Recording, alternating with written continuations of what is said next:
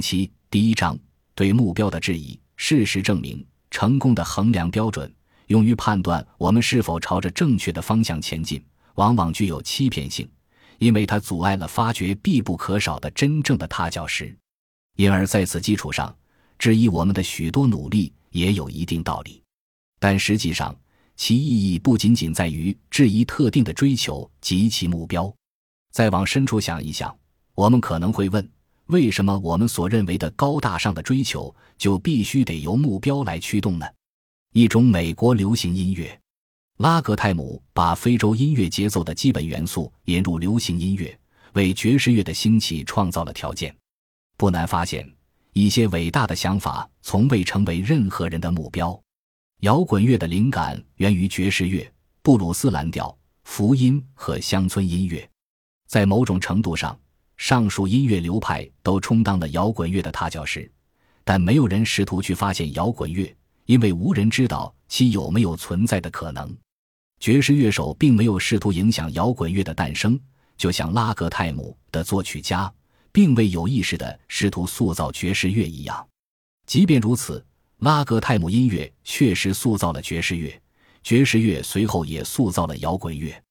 在摇滚乐诞生初期，贝西伯爵就已是爵士乐界一位备受尊敬的人物，他就新音乐风格的产生给出了自己的看法。如果你想琢磨出一个新的方向或一种真正的新方法来做某件事，你只需要演奏自己的音乐，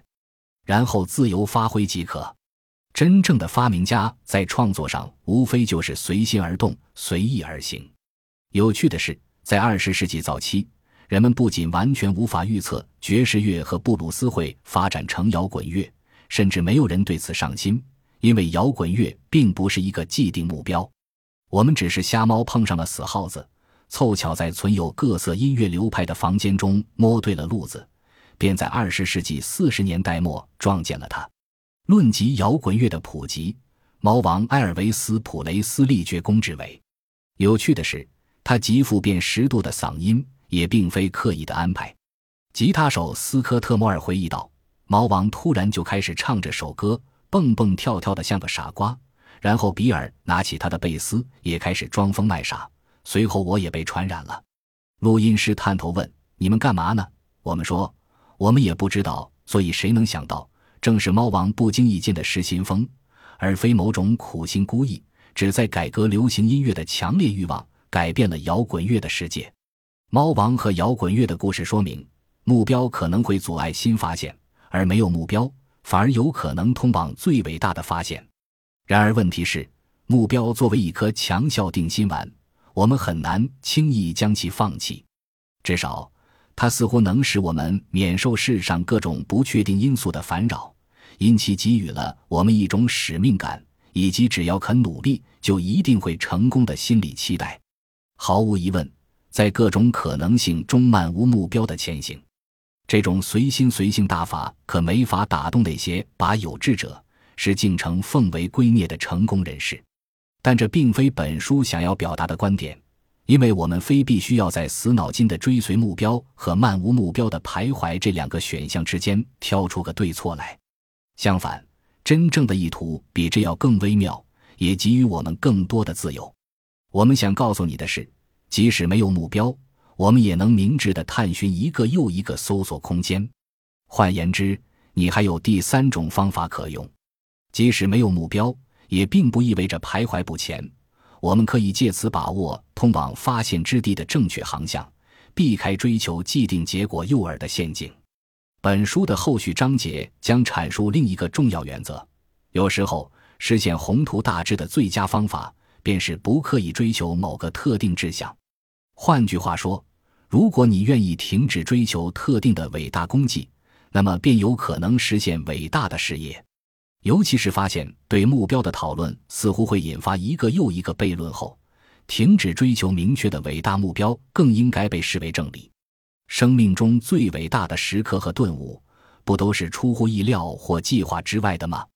机缘巧合在生活中所扮角色的分量往往超乎我们的想象，这并非毫无道理。虽然说起来像是一场意外之喜，但也许不全是偶然。事实上，正如我们所说的，除了纯粹依靠看不见摸不着的运气之外，我们还可以做很多事情来主动吸引机缘的傍身。我们希望下面的话能让你跳出思维的束缚。我们的世界充斥着为了获得成功而设置的各色目标和衡量标准，这使我们的生活变得机械化，压抑了我们的生活热情，但通往幸福和成功还有其他途径。当直觉告诉你有要事发生时，你不仅可以相信它，而且应当深信不疑。即使你无法将其解释清楚，也不需要绞尽脑汁的编个理由来为你每一次小小的心血来潮证明。无论如何，这种态度更有益于整个人类群体。本书也会提供可靠的科学证据来支持这一观点。我们因过分执迷于目标而错失良多。萦绕在我们周围的目标文化并非自然天成。有几个小孩子在出去玩之前会定个目标，又有几位大科学家在发表一项伟大构思之前真的提出了相关假设。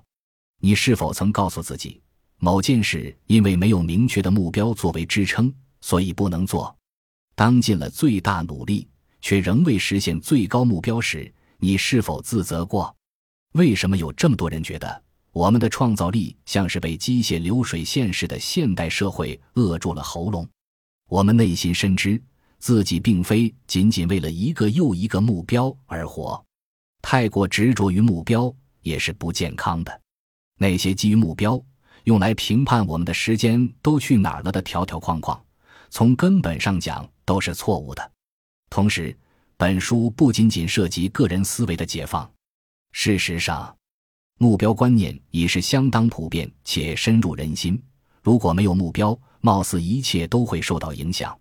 放弃对目标的执着，可以改变科学的进程，改变工程师构思项目的方式，建筑师能琢磨出新思路，设计师能获得成功。它可以改变我们对自然进化和计算机科学家如何研发算法的理解，可以把工程变成艺术，把艺术变成科学。它可以在不同学科之间架起桥梁，打破彼此之间的壁垒，可以重新定义创业精神，调整我们投资的重点。它还可以让自负的人学会谦逊，让自卑的人找回自信。